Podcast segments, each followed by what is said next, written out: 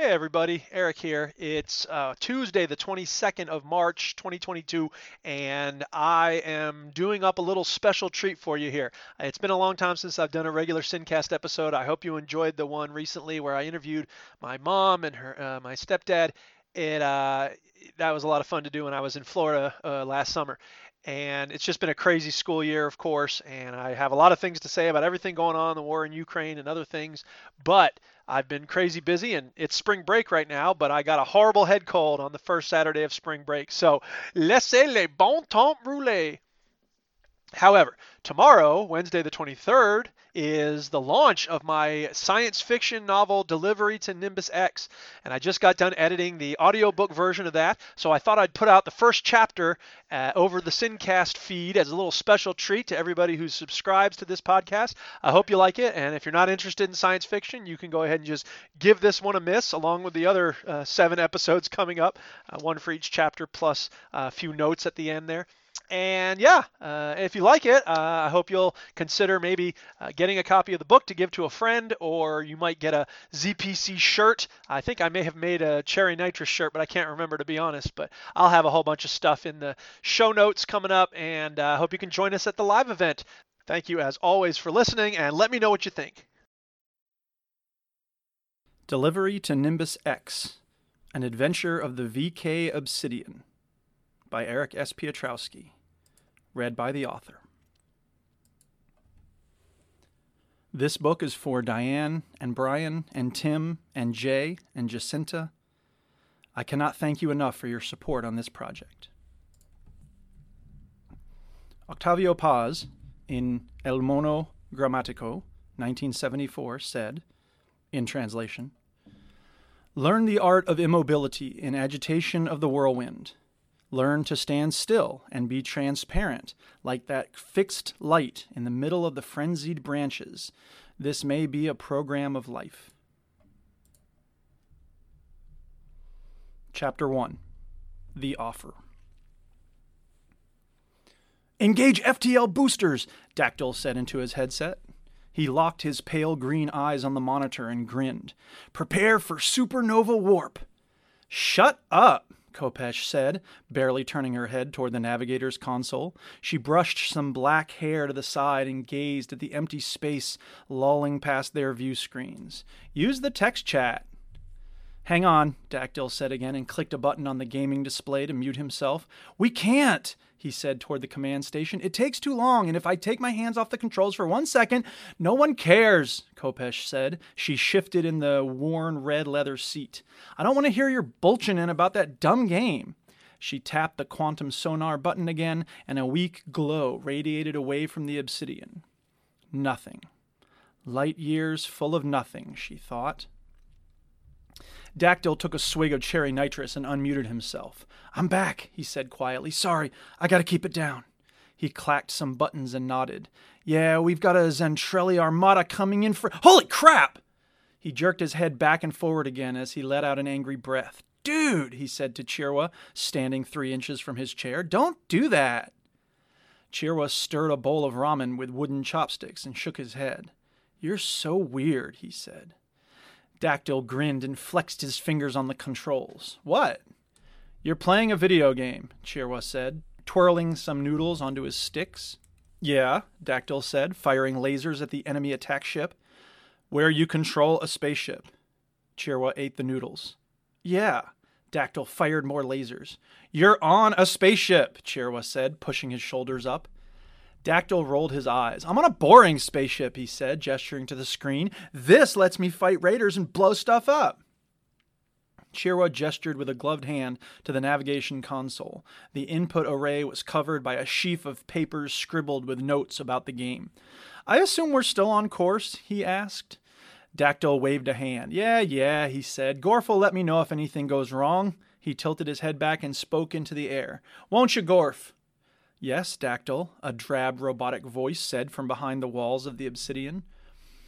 I will always feel bad that we let him name you Gorf, Chirwa said.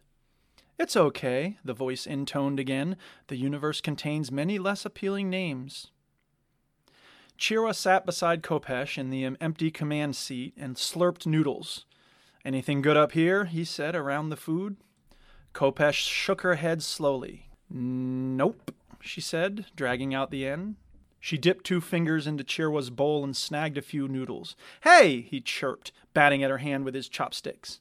She laughed and ate, then froze as the alarm klaxon began wailing. Crap, she said, sitting up. Finally, Dactyl said, shoving his gaming papers into a folder. Alert level 4, Gorf announced. Chirwa cursed and twisted a mechanism on the edge of the bowl. Slivers of wood came together to make a seal over the ramen, and he pushed it onto a spot beside the command console. The bowl stuck itself onto the metal surface, and Chirwa tucked the chopsticks into the chest pocket of his orange and black vest. Khopesh hit buttons on the console and scowled. What do we got, Gorf? she asked. Two small craft, the voice said. Their firepower is around 80% of our own. Evasion, Khopesh said.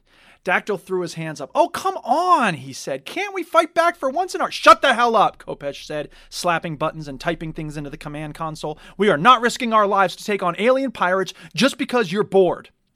She swung her head around to fire ice at Dactyl. Set a course for the nearest Alpha stop. Dactyl sighed and manipulated the digital map splayed out before him. Fine, he said quietly. Something hit the obsidian and the room shook. How did they sneak up on us like that? Khopesh asked. Probably riding an asteroid, Chirwa said. We used to do that on the Chalgosh. He rotated some indicators and tapped buttons. Keep out of sight until you're ready to pounce. But I was spamming the sonar, Khopesh said. He shrugged and brought up the turret array. Sublight EMP distractors, he said. They're getting cheap. He peered into the array and tried to lock onto the attackers. Damn, they're fast. It's about four minutes to the Alpha stop, Dactyl said. We can make that, Khopesh said and glanced at Chirwa. Can we spare some juice for the boosters? He shrugged. Might as well, he said. I doubt I can lock 'em. He fired a few times, but shook his head as the shots went astray. Khopesh fed energy from the turrets into the booster engines, and they picked up speed. Alert level 3, Gorf said. Fine, Khopesh said, and let out a breath. She glanced at Chirwa's turret array and watched the attack ships get smaller. Okay, Dactyl said, taking a swig of cherry nitrous. Forget the excitement factor. I already did, Khopesh said, sitting back in her chair. She idly flicked the enemy distance indicator through various measurement systems. What about our pride? Dactyl asked. Isn't it worse to live on our knees than. Khopesh stood up. Seriously, she said, spreading her hands to the side. The green neoprene flexed and she tensed her fingers. You have got to grow up. Chirwa turned to face Dactyl. It's just your ego, he said. Sun Tzu could not have been more clear. He uncovered his ramen and stirred it while he recited. To win 100 victories in 100 battles is not the acme of skill. To subdue the enemy without fighting is the acme of skill. He smiled and ate a clump of noodles. Alert level 2, Gorf said. Dactyl turned back to his game. Or, he said, maybe you two are just scared. Khopesh drew back a hand, but Chirwa pinched the cuff of her glove with his chopsticks. She glared at him, but he just shook his head. Staring at his sticks, still clenching the fabric of her glove, she opened her mouth and drew in a long, slow breath, then let it go through clenched teeth. She yanked her hand free and sank back into the chair.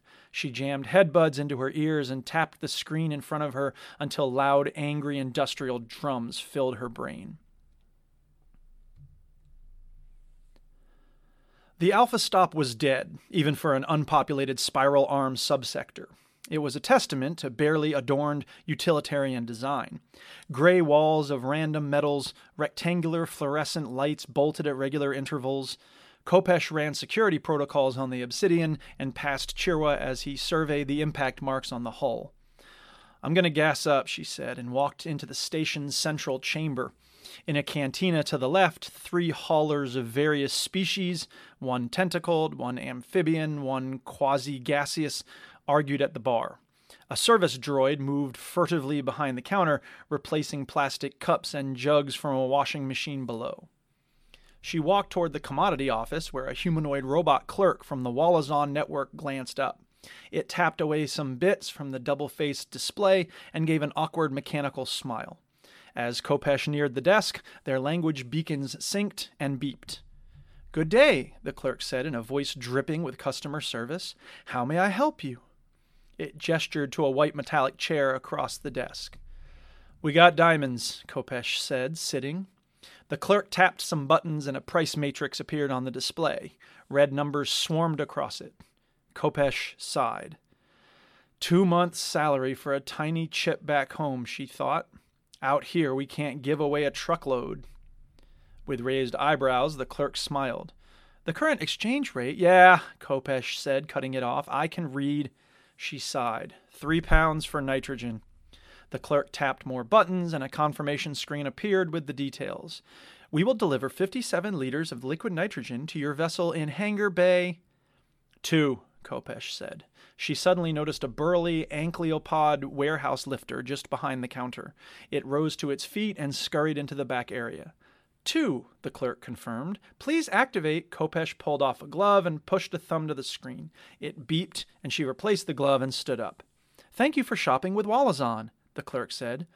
Thank you for the illuminating philosophical exchange, Khopesh said, walking away. Chirwa and Dactyl were in the bar, sitting with a floating convo cube in a spacious booth. The table was black mica rock, surrounded by a semicircle of deep blue cushions. Dactyl clutched a canister of cherry nitrous. Chirwa sipped something green out of a clear clay jug. I don't see why we can't, Dactyl said as Khopesh came into earshot. Whoa, whoa, whoa, Khopesh said, raising her hands to the group. What are you agreeing to? That's not how this works. Dactyl gave her a look. Well, it could, he said, gesturing to himself and Chirwa, if we both vote yes. Chirwa rolled his eyes. Only if consensus breaks down. The convo cube rotated its sensors among them. I am deeply confused, it said.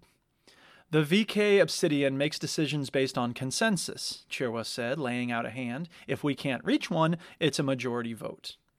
That seems needlessly elongated, the convo cube said. Yeah, Khopesh said with a weak chuckle. Not like Joseph III. He just waves his hand and boom, four million counter revolutionaries purged. She snapped her fingers. Surely, the Convo Cube said, there are other options beyond autocracy and absolute diffusal of authority. Khopesh peered at the faint red lights pulsing through the Convo Cube. I hate these things, she thought. No face, no connection. What are my associates attempting to agree to? she asked, sliding in beside Chirwa. He passed her the jug and she drank something mild. I represent an interest on Nimbus X, the Convo Cube said. Khopesh froze and slowly put the jug down. She glanced at Dactyl, who flashed a sloppy grin, then at Chirwa, who shrugged. I suspect you are familiar with this location? We've heard of it, Khopesh said, collapsing her hands and leaning forward. What's the job? The Convo Cube rotated its sensors toward the bar, then sent out a sonar pulse and paused. Khopesh glanced around.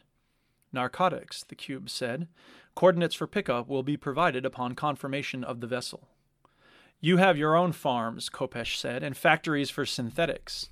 The Convo cube jostled itself in the air. It's such a dumb gesture, Khopesh thought. I don't know which idiot programmer decided that was a shrug, but it looks like it's sneezing. These particular items are newly developed and outside the Nimbus sphere of influence. Tesseract of influence, more like, Chirwa said, and drank. An amusing riposte, the cube said without mirth. Regardless, it is a shipment we cannot acquire through our standard lines of acquisition.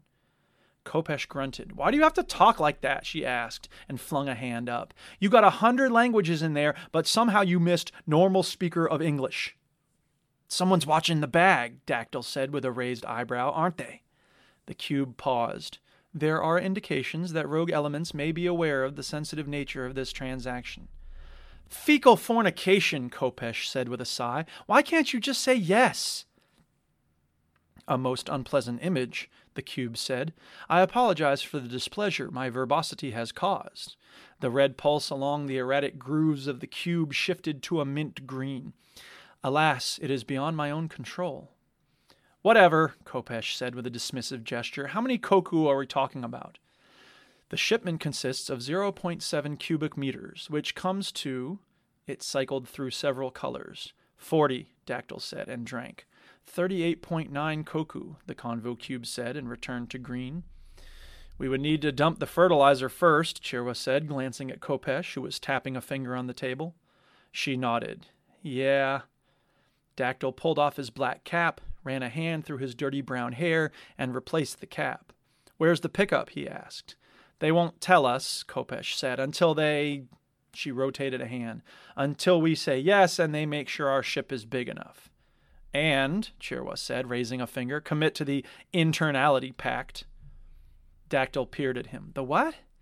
Chirwa leaned back in the booth and shook his head, glancing up. It's a vow of silence, he said. Nobody does business with the Nimbus systems until they agree to it. He drank from the jug. It prevents you from talking about anything you do or see while working for them. Khopesh looked at the cube. Is that true?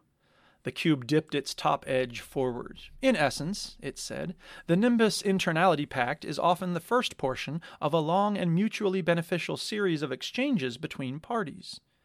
Dactyl laughed. Yeah, he said, or a way to keep people silent after the drop until the assassins can snuff them out. The cube fixed its sensors on him. The Nimbus judicial equilibrium forces are employed only in extreme circumstances, it said. In the past four galactic rotations. Oh, shut up, Khopesh said. Why us?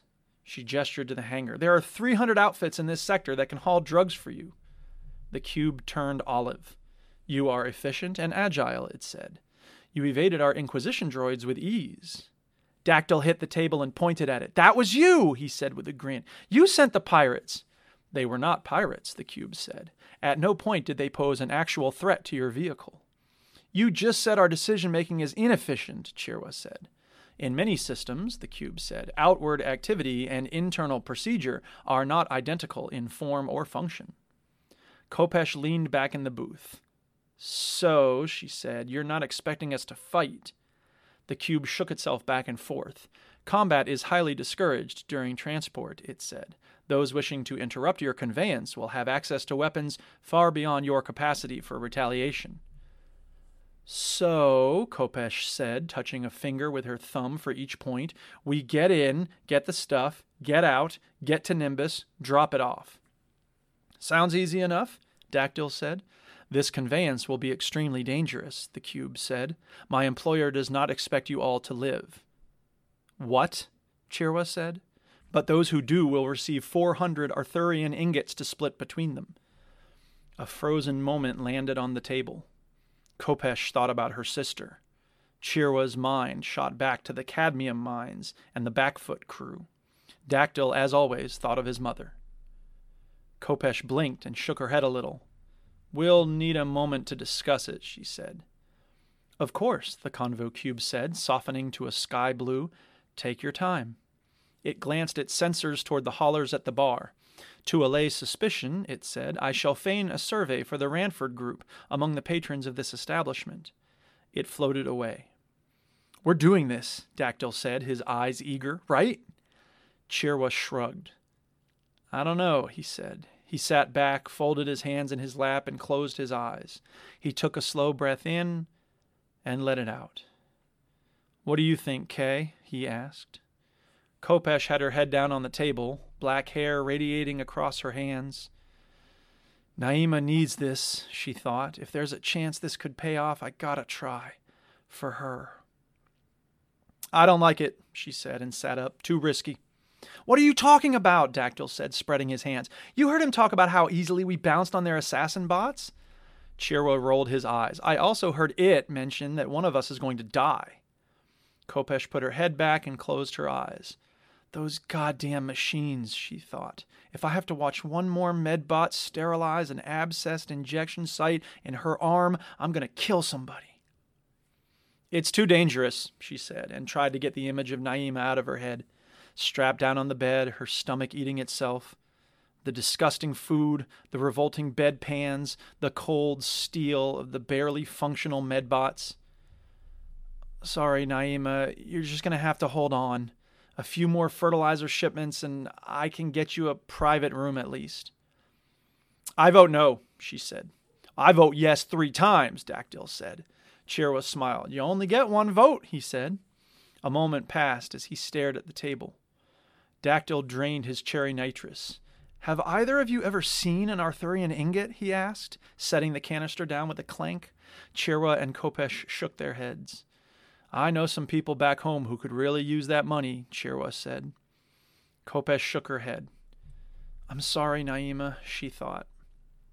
You know, if we die, we can't help anybody. I know you're in pain.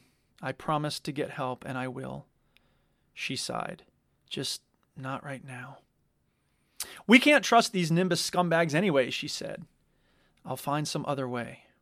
Even if we deliver the package, they could double cross us. She's probably crying right now, vomiting into a filthy aluminum cylinder, waiting for me to show up with some good news. Chirwa tilted his head. They always pay their debts, he said. Whatever else people say, they're known for that at least. Khopesh put her head down again, trying to block the tears. I don't want to take the risk, she said. Forgive me, Naima. Maybe later I can find something to hijack or. Her thoughts fizzled into darkness. She drew an angry breath and forced her face into stone and sat up.